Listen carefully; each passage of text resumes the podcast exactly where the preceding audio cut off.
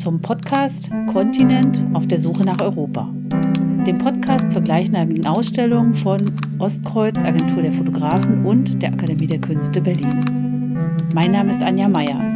In diesem Podcast spreche ich mit den Mitgliedern, also den Fotografinnen und Fotografen der Agentur Ostkreuz, über ihren jeweiligen Beitrag zu der Ausstellung Kontinent auf der Suche nach Europa. Unter diesem Titel präsentieren sie erstmals gemeinsam ihre Position. Was zeigen sie in ihrer Arbeit? Wie ist ihre Sicht auf den Kontinent Europa? Und wie arbeiten sie? Was macht sie als Fotografin aus? Die Ausstellung ist vom 2. Oktober 2020 bis zum 10. Januar 2021 erstmals in der Akademie der Künste am Pariser Platz in Berlin zu sehen. Spreche heute mit dem Fotografen Heinrich Holtgräbe. Hallo Heinrich. Hallo Anja. Bevor wir miteinander über deinen Beitrag zu der Ausstellung Kontinent sprechen, möchte ich dich unseren ZuhörerInnen ganz kurz vorstellen. Du wurdest 1987 in Bochum geboren, Dein Fotografiestudium an der Fachhochschule Bielefeld hast du 2013 abgeschlossen. Heute lebst und arbeitest du in Hamburg und seit 2016 bist du Mitglied bei Ostkreuz, Agentur der Fotografen. Alles wahr. Alles wahr, na, das fängt ja gut an. Heinrich, erzähl uns bitte mal was über die Arbeit, die du zeigst und wie du zu, also was sie behandelt und wie du zu diesem Thema gekommen bist. Ganz viele Fragen auf einmal. Wir können die auch nacheinander beantworten. Dafür also, haben wir ja also, Zeit. Ja, ja, ja. Meine Arbeit mit dem Arbeitstitel Views and Apes habe ich gerade fotografiert, bis letzte Woche noch. Wir haben gerade, soll ich das Datum sagen? Kannst du sagen, ja? Anfang März, ne? Mhm. Berlin. Mitte März. Ja. Oh, scheiße. Macht nichts. Schimpfworte erlaubt? Nur zu. Ist ein, ist ein Podcast, ist hier kein Interview. Bitteschön, sei wer du bist. Voller Schimpfworte. Oder Wörter? Wörter, glaube ich. Also, ähm. Views and Apes. Mh, hm, Views and Apes. Ich fange vielleicht mh, hm, irgendwann 2016 an, wenn ich darf. Da bin ich in diese Agentur Ostkreuz reingerutscht und bin zu einem Zeitpunkt in die Agentur gekommen, wo feststand, wo gerade frisch feststand, dass ein neues Gruppenprojekt realisiert werden soll mit dem Namen Kontinent, was wir ja, glaube ich, bisher äh, inzwischen auch schon alle wissen, die Leute, die mehrere Podcasts gehört haben. Und ähm, ich komme also in eine neue Gruppe, in eine neue Agentur, in einen neuen, ja, schon auch Lebensabschnitt. Und da steht von vornherein fest, es wird bald eine Ausstellung geben. Ein großes Ding. Ja, und dann wurde ich, dann war ich natürlich gefragt, implizit und explizit, äh, mach doch mal was, auch dafür. Ähm, und dann habe ich so ein bisschen gesponnen. Erst wollte ich was über Helmut machen. Helmut ist so ein, ich glaube inzwischen nicht mehr so ein regelmäßiger Freund von meinen Eltern, den ich fast täglich auf Facebook mir angucke, weil er rechtsextreme Dinge teilt und sagt. Mm, und ich glaube, das macht er auch, also ohne ihn in Schutz nehmen zu wollen, aber auch aus einer großen Einsamkeit heraus. Männlicher mhm. Rentner in Köln. Mm, naja, egal, das war so eine Idee. Mhm. Aber Helmut ist es nicht geworden. Nee, also ich bin immer noch täglich bei ihm, vielleicht treffe ich ihn auch nochmal, aber ähm, es ging, ging dann weiter ähm, in Richtung, äh, schnell in Richtung Ungleichheit. Weil ich das Gefühl habe, und inzwischen glaube ich das auch sogar zu wissen, dass Ungleichheit, was Vermögen und Macht angeht, und das hängt ja auch zusammen, ähm, irgendwie auch die Wurzel allen Übels ist, von dem sich so ganz viel ableiten lässt. Und habe dann ähm, überlegt, über Ungleichheit Fotos zu machen, was sich ganz schnell als sehr schwierig herausgestellt hat. Ja, es ist so abstrakt wie konkret, ne? Ja. Hm. Ja, genau. Es ist halt viel irgendwie Zahlen und Statistik und ähm, Bücher von Soziologen und Reden von PolitikerInnen. Und wo kommt da das Bild ins Spiel?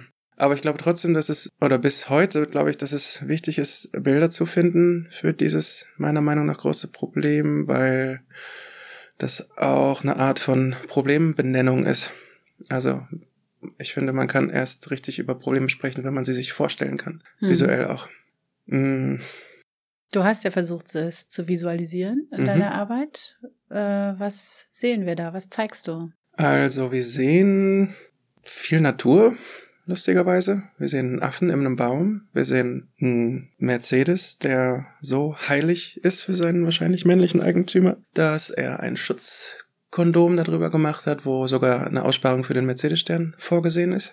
Wir sehen ähm, ein Porträt eines sehr derangiert dreinschauenden auch Mannes. Was sehen wir noch? Wir sehen, ich habe sie gerade nicht physisch vor Augen, aber in meinem, eigentlich müsste ich doch jetzt noch mehr Bilder kennen. Wir sehen verbrannte Hausfassaden, wir sehen Raketen an einem Kreisverkehr, wir sehen. Wo ein, befinden wir uns da? Einen Haufen Boote. Mhm, genau. Wo befinden wir uns da? Was sehen, also was wir sehen, wissen wir. Aber was ist der Kontext dieser Bilder? Ja, da sagst du was, äh, fragst du was. Da bin ich gerade gar nicht so sicher, ob ich das zum jetzigen Zeitpunkt des Podcasts und überhaupt vielleicht im Rahmen dieser ganzen Arbeit überhaupt sagen möchte. Mhm. Weil ich die Hoffnung habe, dass die Bilder auch ohne Kontext was auslösen können und vielleicht eine Art Offenheit behalten können. Okay, das heißt, wir beide vereinbaren jetzt, dass wir nicht sagen, wo du fotografiert hast? Hm, vielleicht in zehn Minuten. Okay, können wir da nochmal probieren. Gute Idee. Gut. Aber ähm, das ist ja, es gibt ja auch so, dieses ähm, Nachdenken über Ungleichheit ist ja sowieso auch, auch so ein gutes Gesprächsthema, ohne dass man das jetzt sozusagen örtlich festmacht. Tatsächlich habe ich beim äh, Anschauen deiner Arbeit äh, gedacht, es geht weniger um den Ort, sondern um die Stimmung, Haltung im, im also im entwickelten Kapitalismus, in dem wir uns befinden, im, also der europäischen Prägung. Was ist da deine Haltung dazu? Das ist jetzt ein bisschen unkonkrete Frage, aber ich würde dir gerne ein bisschen Spielraum lassen für das, was du mhm. äh, sagen möchtest. Mhm. Europäische Prägung ist auch wichtig, das zu erwähnen, weil man guckt ja auch immer mit dem, was man seit seiner Geburt erlebt hat auf die Welt. Und wir sind ja, du auch, ne? Deutsche? Ja, ich auch. Ähm, ja, und ja, dieser Kapitalismus, der ist ja, also, ich meine, wir sitzen hier gerade im Taz-Gebäude und auch, man kann ihn ja auch als Kampfbegriff verwenden. Man kann ihn aber auch als nüchterne Beschreibung hm. verwenden. Als politökonomische Zuschreibung. Ja, ja. Ich habe gestern noch mal, ähm, gestern Abend noch mal versucht, mir den Wikipedia-Artikel von Kapitalismus durchzulesen, habe es aber echt nicht. Also ich. Der ist vermutlich sehr lang, oder? Ja, und ich wollte das dann irgendwie auch nicht.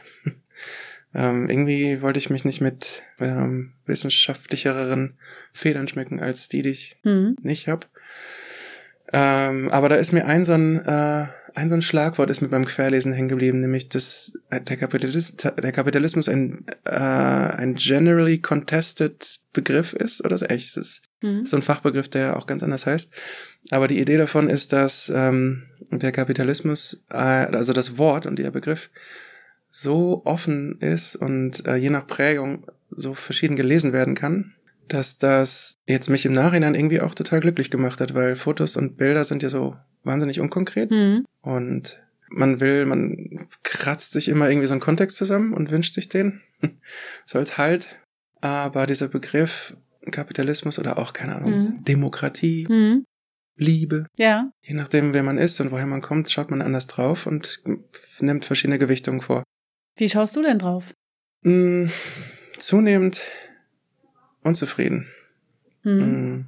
Also, als ich begonnen habe mit der Arbeit und mit, mit, mit dieser Themenfindung, da war ich, glaube ich, auch noch anders drauf. Also ist ja auch vier Jahre her. Jetzt bin ich fast 33. Kannst du das beschreiben? Ja, ich war unpolitischer. Ach so. Ja. Mhm. Und verschiedene Fronten haben mich dazu, glaube ich, gezwungen, ähm, politischer zu werden. Aber auch, das war auch ein bewusster, eine bewusste Anstrengung. Ich wollte mehr mitreden können. Kannst du das konkreter machen? Mm, zum Beispiel so eine Front war zum Beispiel, ja, war in, im, im Freundes- und Familienkreis, wo mir aufgefallen ist, dass immer mehr Leute immer mehr Bullshit glauben. Also, und da kommt dann auch schnell das Internet ins Spiel. Mhm. Dass man immer mehr Vertrauen auch in Experten verliert. Dass man sagt. Also Instanzen. Ja, Vertrauen oder? in Instanzen ja. verliert, dass man den Klimawandel deswegen anzweifeln kann, weil man grundlegend Vertrauen in Expertinnen verloren hat. Oder dass man auch auf der anderen Seite des politischen Spektrums, weil Klimawandelleugnung ist ja tatsächlich von den Rechten vereinnahmt. Und auf der anderen Seite des Spektrums im irgendwie großstädtischen, weltoffenen, begegnet es mir auch häufig, dass man Homöopathie mag. Mhm. Das ist ja auch eine Art von Wissenschaftsleugnung. Mhm. Oder dass man irgendwie relativ stolz davon berichtet, dass man zum Osteopathen gegangen sei. Mhm. Und dann erwische ich mich immer häufiger dabei, wie ich dann so ein Spielverderber bin und sage, ja, Osteopathie ist aber so gut wie nichts erforscht und schon gar nicht belegt. Also es gibt Mhm. ein paar Rückenleiden, die damit ähm, therapiert werden können, aber ähnlich auch wie das Mhm. mit den Nadeln, also hier die Akupunktur. Mhm. Das ist so, ich empfinde das so häufig so als, als schick, so auch im, Ja. im, in meiner Fotografie. Also als etwas, was man sich leisten kann, sozusagen. Also egal, ob es wirkt, ich, weil ich es kann. Ja, das Ja? ist das ist ein toller Einwurf, genau, weil da geht's nämlich ähm, äh, genau, jeder soll machen, was er will und sie, ähm, solange er es selbst bezahlt. Ja. Aber wenn es dann darum geht, also wenn wir jetzt zum Beispiel bei Homöopathie bleiben, Hm. auch ein komischer Verlauf, ne? Nein, ich finde das überhaupt nicht äh, komisch, weil ich das, das ist das Thema Ungleichheit. Mhm. Das ist das Thema, äh, wer kann es sich leisten? Wer Mhm. kann sich leisten, ähm, auf Evidenz zu verzichten und zu sagen, äh, ist mir doch egal, was ihr da draußen sagt, ich Mhm. hab halt die Kohle, ich mach's einfach. Mhm. Das ist eine Frage von äh, Selbstfürsorge, würde ich mal sagen. Oder äh, also ist ja egal, ob, also du scheinst ja also ein totaler Kritiker der Homöopathie zu sein, richtig? Habe ich es richtig verstanden? Nicht, nur, da- nicht nur davon, ja. Genau, genau. Ähm, und äh, gleichzeitig muss man aber auch konstatieren, bist du, also jetzt, äh, man könnte ja auch sagen, der andere könnte recht haben, aber du bist da entschieden. Also es, äh, da tun sich sozusagen Klüfte auf, finde ich. Also weltanschauliche, wissenschaftliche und es geht aber im Kern darum, wenn ich dich jetzt richtig verstehe, ist, ähm, wer kann es sich eigentlich leisten? Also kann man Mhm. es sich leisten, sozusagen auf Evidenz zu verzichten? Mhm. Manche ja. Mhm. Ja. Ja, super, dass du sagst, sagst dass du das sagst. Ähm, und nochmal zu meiner, zu meinem langsamen Weg der Politisierung.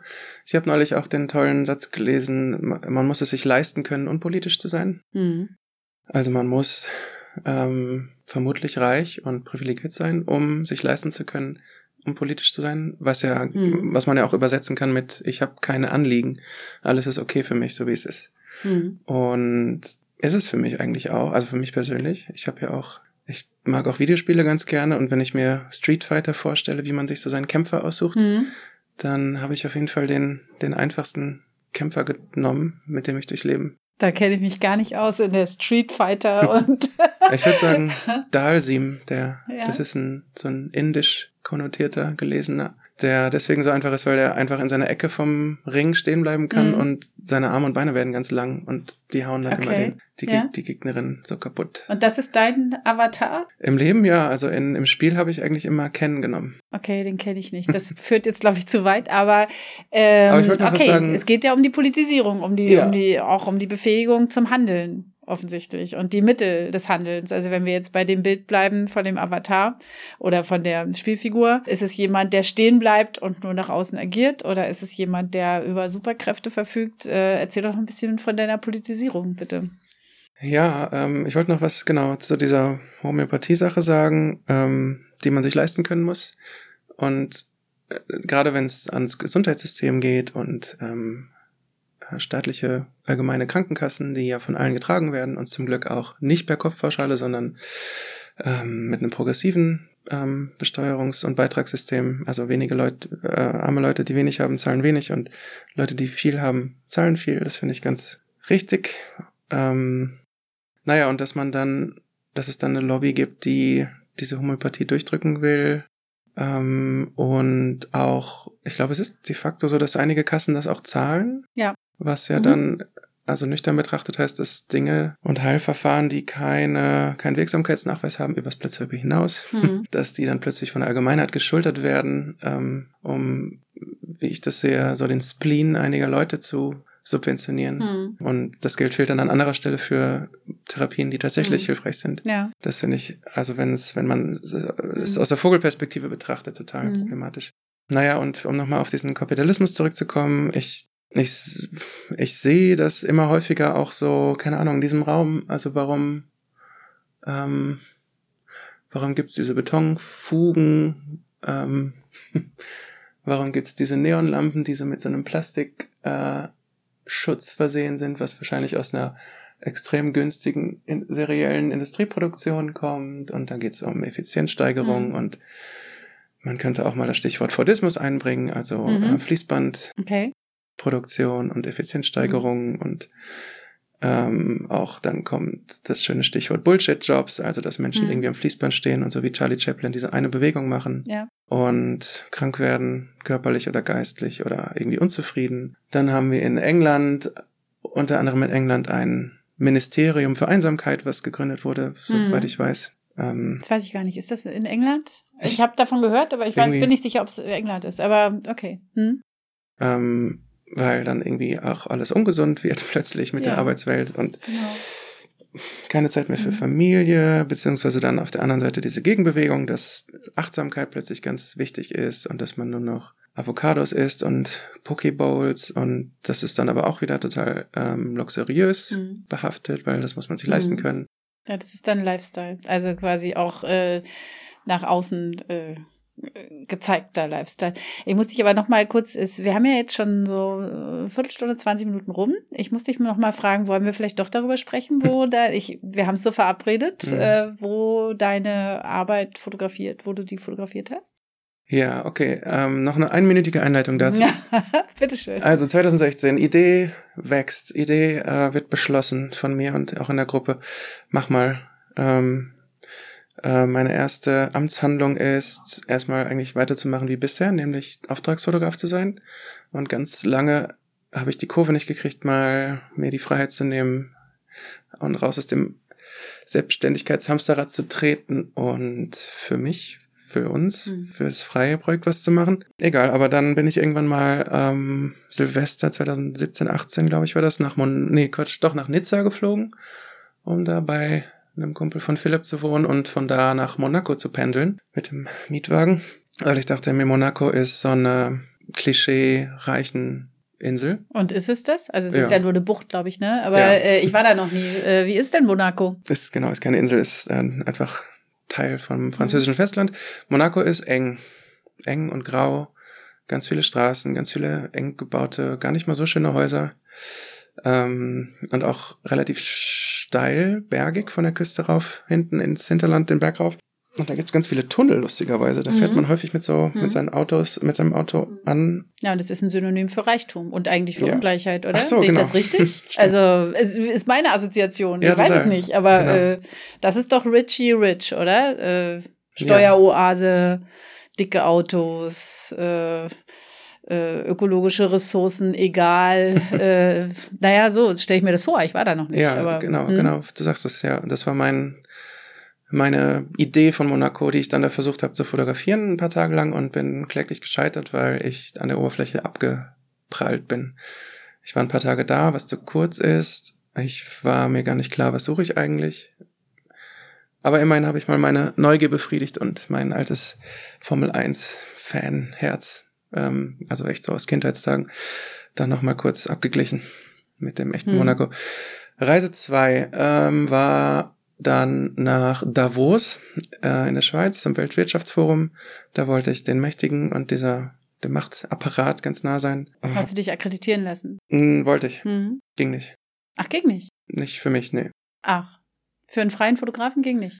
Ich weiß nicht, was das Kriterium ist. Hm. Vermutlich war es ganz banal, die kurze Zeitspanne, weil das alles wie, wie immer bei mir ziemlich spontan war. Hm. Ähm, aber ich glaube, da muss man so ein bisschen zum schweizerischen Presse oder zum großen Medienkonzern Fotografenpool gehören, um da reingelassen zu werden. Hm.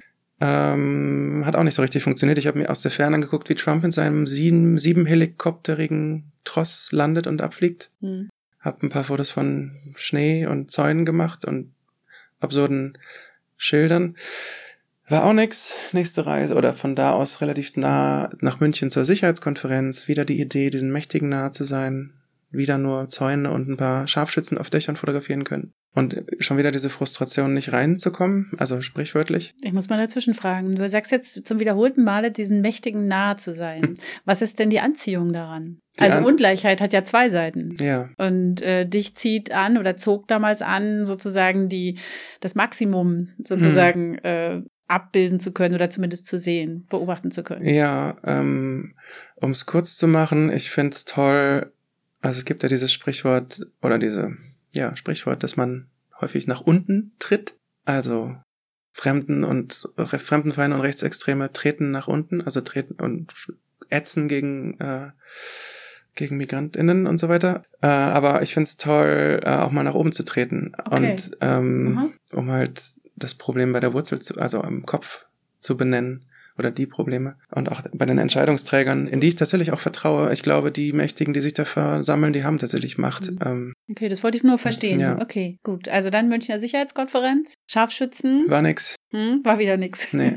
Schwarze Autos, schwarze Autos Ja. sind auch so ein Ding. Also man sieht es jetzt nicht in meiner finalen Auswahl. Aber schwarze Autos ist auch so ein visueller Code von Macht, habe ich das Gefühl. mhm. Egal. Und der Ton von sehr dicken Limousinen. Mhm. Sicherheits, äh, also Panzerautos. Mhm. Vierte Reise, Capri. Wir sind jetzt im Jahr 2018. Ja. Capri, ähm, zusammen auch mit meiner Freundin. Sie hat da Interesse gehabt, äh, also sie ist auch Fotografin, ein Projekt zu machen über so ein, über Italien-Sehnsucht, was Mhm. Sie glaubt festgestellt zu haben und was irgendwie auch so ein deutsches Ding zu sein scheint. Und ich bin dann auch mitgefahren und fand das auch gut, weil Capri auch gleichzeitig so ein Klischeeort für Reiche und dies ist ja auch wirklich eine Insel, eine Klischeeinsel für Reiche ist. Und um es kurz zu machen, ja, das war dann auch nix. Also wir waren dann ein paar. Tage, fünf Tage, glaube Das ich. ist jetzt, glaube ich, schon die vierte Reise, oder? Ja. Ja? Ja. Und dann, äh, um auch mal Ostkreuz wieder ins Spiel zu bringen, dann habe ich so meine, meinen Ertrag aus diesen vier Reisen mal gezeigt. Und äh, Ute hat was Tolles gesagt. Sie, äh, ja genau, Mhm. meine Ostkreuz-Kollegin Ute Mahler hat gesagt, sie sieht, dass ich mich quäle. Und Heinrich, du musst was finden, was dir Spaß macht. Ähm, was ganz lange geechot hat in meinem Köpflein. Und hab das dann so für mich übersetzt, dass ich mir mehr Zeit nehme. Also nicht noch mehr Zeit in der, weil irgendwann ist ja auch eine Ausstellung und eine Deadline, sondern dass die nächste Reise, die ich tätige, dass ich dann einfach länger da bin. Und Trommelwirbel, Mhm. Achtung. äh, Gibraltar. Gibraltar. Aha. Die Exklave, britische Exklave vor der Küste Spaniens. Mhm. Mhm.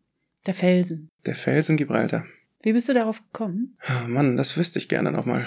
Ich weiß es nicht mehr. Ich weiß nicht mehr. Es war vielleicht beim täglichen Social Media Scrollen irgendeine Mhm. Überschrift oder irgend irgendwas. Ich weiß es nicht mehr genau.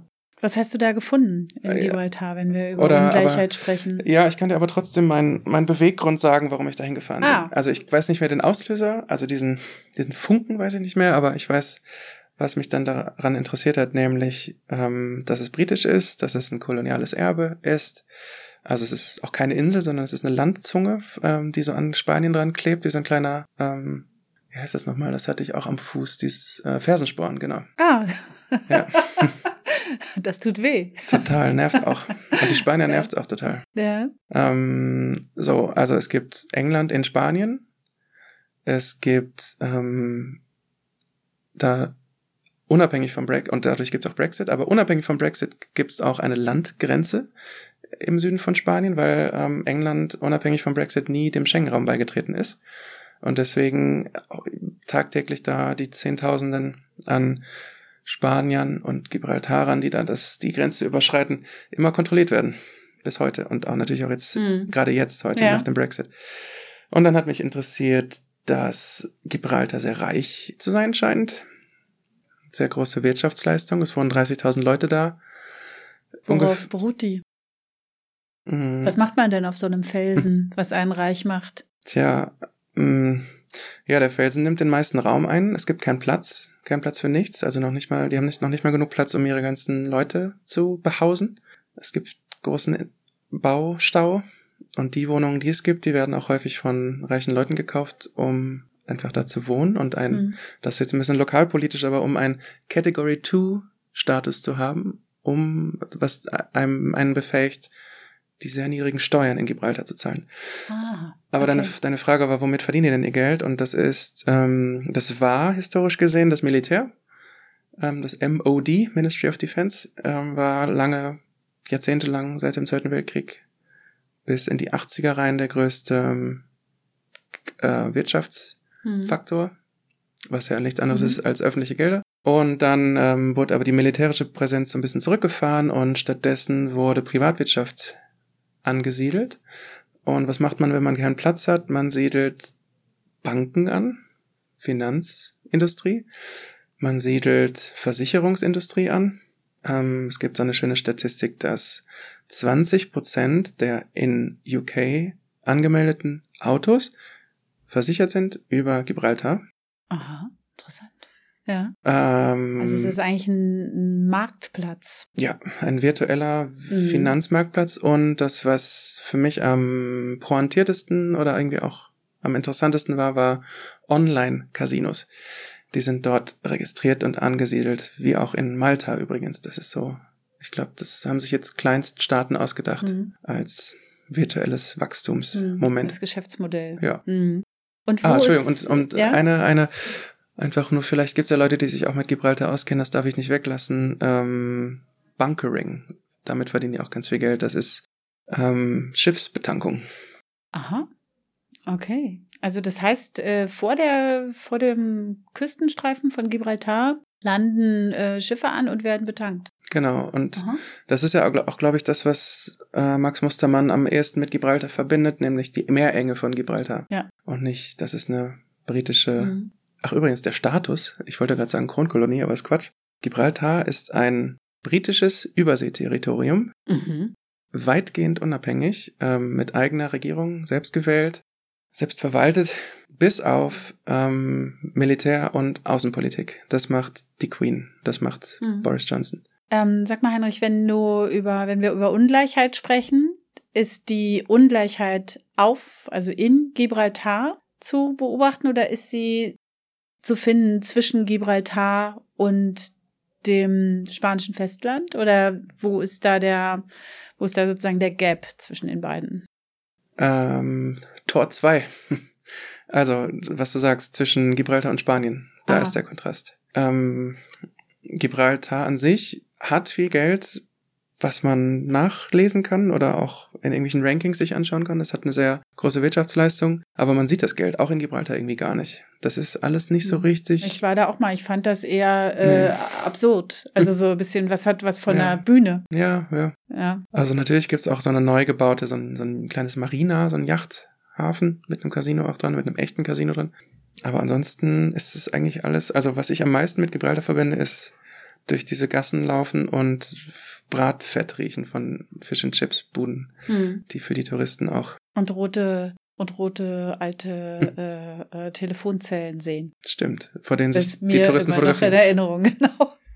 So, und um auf Spanien zu sprechen zu kommen, Südspanien, äh, das südspanische Bundesland, wenn man es so nennen will, heißt ja Andalusien, Malaga, Sevilla, oder? Nee, warte mal, weiß ich gar nicht mehr. Cadiz, ähm, Algeciras und die Nachbarstadt von Gibraltar heißt La Línea de la Concepción. Und ich kann kein Spanisch, äh, aber diese Stadt heißt La Línea und ich war total verblüfft, als ich herausgefunden habe, dass es wirklich die Linie heißt. Und de la Concepción ist dann so ein kathol- katholisches Anhängsel mit äh, Mhm. äh, Empfängnis. Die Linie der Empfängnis, auch lustig. Äh, aber diese Stadt gibt's nur wegen Gibraltar. Mm, Das war, Also die ist wie so eine Art Vorwerk. ja. Ach genau, vielleicht historischer Exkurs. Gibraltar war irgendwann mal Moorish, wie die Gibraltarer sagen. Also heute wird man sagen marokkanisch vielleicht. Dann war es 200 Jahre lang Spanisch und jetzt ist es schon über 300 Jahre lang britisch. Mhm. Genau, und das war immer natürlich ein Dorn im Auge der Spanier. Die wollten es immer zurückhaben. Es gibt den Treaty of Utrecht, ähm, der Gibraltar sein, sein Mhm. Also den Unabhängigkeitsstatus. Vertrag von Utrecht. Ja, genau, Mhm. genau.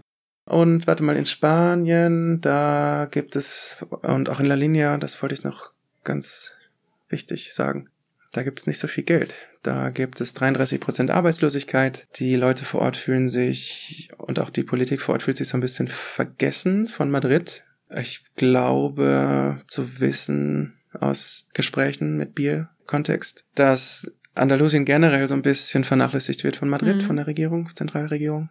Da gibt's auch nicht so eine gute Auto- und Zugverbindung Mhm. hin. Also es ist irgendwie so, Welche Mechanismen wirken da an dieser Stelle, dass ein Ort, der, also wie La Linea, der sozusagen ja direkt, also eben angrenzt an diesen Ort der Reichen äh, oder den Ort des Geldes, sagen wir mal so. Wahrscheinlich ist da nicht auch nicht jeder reich auf Gibraltar, aber Mhm. ähm, Warum, warum profitieren die nicht davon? Das ist doch eigentlich sozusagen, der Kapitalismus sieht das doch vor. Hm. Also du hast, äh, wenn du jetzt zum Beispiel äh, eine Kaserne nimmst, einen Militärstandort, dann hast du da rundherum die Bäcker und die Autohändler und also sozusagen alle, alle profitieren eigentlich davon, um mal auch äh, mit Profit, profitieren in diesem kapitalistischen Wortkontext zu bleiben. Warum funktioniert das dort nicht?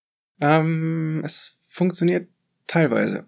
Also La Linea hat 60, circa 60.000 EinwohnerInnen, Gibraltar 30.000 und es gibt jeden Tag um die 10.000 Worker, die pendeln, die jeden Tag aus Spanien nach Gibraltar reinfahren und abends wieder raus mhm. und sich jeden Tag wieder dieser neuen Grenzschikane mhm. ähm, stellen müssen. Und ähm, als ich mit dem Chef der gibraltarischen Handelskammer zusammensaß, da hat er mir auch so ein schönes, so ein Pressemäppchen gegeben. Mhm. Äh, wo dann auch ganz stolz festgestellt wird, dass 25 Prozent der Arbeitsplätze der Region, also die Region, mhm. die engere Region heißt Campo de Gibraltar, ähm, einfach Umland. Das ist nochmal eine kleinere Einheit als ähm, Andalusien, sondern mhm. so ein Zadau, der Dunstkreis. Mhm. Viertel, Viertel der Jobs findet in Gibraltar statt und die Lalinensen, die können davon profitieren, allerdings noch längst nicht alle. Mhm. Ähm, weil da sind wir wieder bei der Ungleichheit. Ja. Ja. Und es ist ein sehr, hm. da gibt's kaum Industrie direkt in La Linie. Es gibt um die Ecke eine große Ölraffinerie. Hm. Es gibt auch ein bisschen, es gibt den großen Hafen, also den größten Spa Hafen Spaniens in, von Algeciras der auch tatsächlich High-Paid-Jobs schafft und die Weltwirtschaft hm. so mal vorbeischauen lässt. ja, aber so hm. für alle bleibt da auf jeden Fall hm. nicht genug und es hm. gibt eine Industrie, die nennt sich Drogenindustrie, die floriert Aha. in äh, La Linea. Man nennt es auch das Einfallstor für Drogen für Europa. Und wenn ich das erklären soll, darf, es geht um Hasch, also Marihuana-Harz aus Marokko, ja. was mit kleinen Bötchen über die Meerenge gefahren wird. Es geht um Tabakschmuggel mhm. von Gibraltar nach Spanien, weil mhm. da geht's auch wieder um St Besteuerung und Steuergerechtigkeit. Äh, in Gibraltar ist es ganz niedrig besteuert und dann die ganzen Darbenden ja. in Spanien nehmen das halt als Business, um ein bisschen was mhm extra Money zu verdienen. Und dann gibt's noch das ganze Kokain, was über den Hafen von Algeciras ähm, aus den südamerikanischen Schiffscontainern mhm. auch angespült wird und durch. Hm. Also das heißt, auf der einen Seite, auf dem Felsen, wird sozusagen mit den sichtbaren äh, Bedürfnissen oder vorzeigbaren Bedürfnissen Geld verdient. Und auf der anderen Seite in La Linea wird äh, quasi mit dem äh, mit der Kriminalität Geld verdient. Hm, wenn man Und das alles will. auf sehr engem Raum eigentlich? Wenn also in direkter will. Nachbarschaft? Ja. Man könnte es, oder ja, man könnte es zuspitzen. Mhm. Wobei dann, ich habe auch dann als Echo in meinem Kopf meine, meine Freunde in La Linia und auch den Bürgermeister, den mhm. ich auch getroffen habe, den ich auch nicht allzu Unrecht tun will und einfach das als, also auf Englisch würde man sagen, Doom and Gloom, also so alles ist schlimm mhm. bezeichnen will, weil es natürlich auch tolle, warme, aufrechte Menschen auf beiden Seiten gibt, wie immer. Ja, es ist ja, ja nie, es ist ja nie ein Ding. Nee, nee, nee, genau. Ja, ähm, ja aber natürlich, es, ich brauche den Aufhänger, ähm, um auch hinzufahren, um irgendwie auch einen Impuls zu haben, Bilder zu machen. Und da möchte ich, muss ich natürlich zuspitzen, ja. Ich brauche Pointen oder ich, ich mhm. suche Pointen. Das ist noch ein gutes Stichwort. Das wollte ich dich auch nochmal fragen. Äh, also bei allem, äh, sozusagen, wenn wir hier über Gerechtigkeit oder Ungerechtigkeit sprechen, ähm, ich glaube in deiner Arbeit auch ein, ein Hang zur Ironisierung, also von Ironie äh, zu erkennen. Ich finde, dass manchmal man muss so ein bisschen staunen, man muss ein bisschen die Luft anhalten. Manchmal es ist manchmal so ein bisschen zauberisch. Ähm, wie, wie wichtig ist dir das? Also bei der Auswahl deiner, deiner Bilder? Ja, ich finde schön, dass du das siehst. Ähm, es ist ausnahmsweise mal unbeabsichtigt. Also ich mhm. mache gerne ein bisschen, ich schmunzel gerne auch mit meinen Bildern.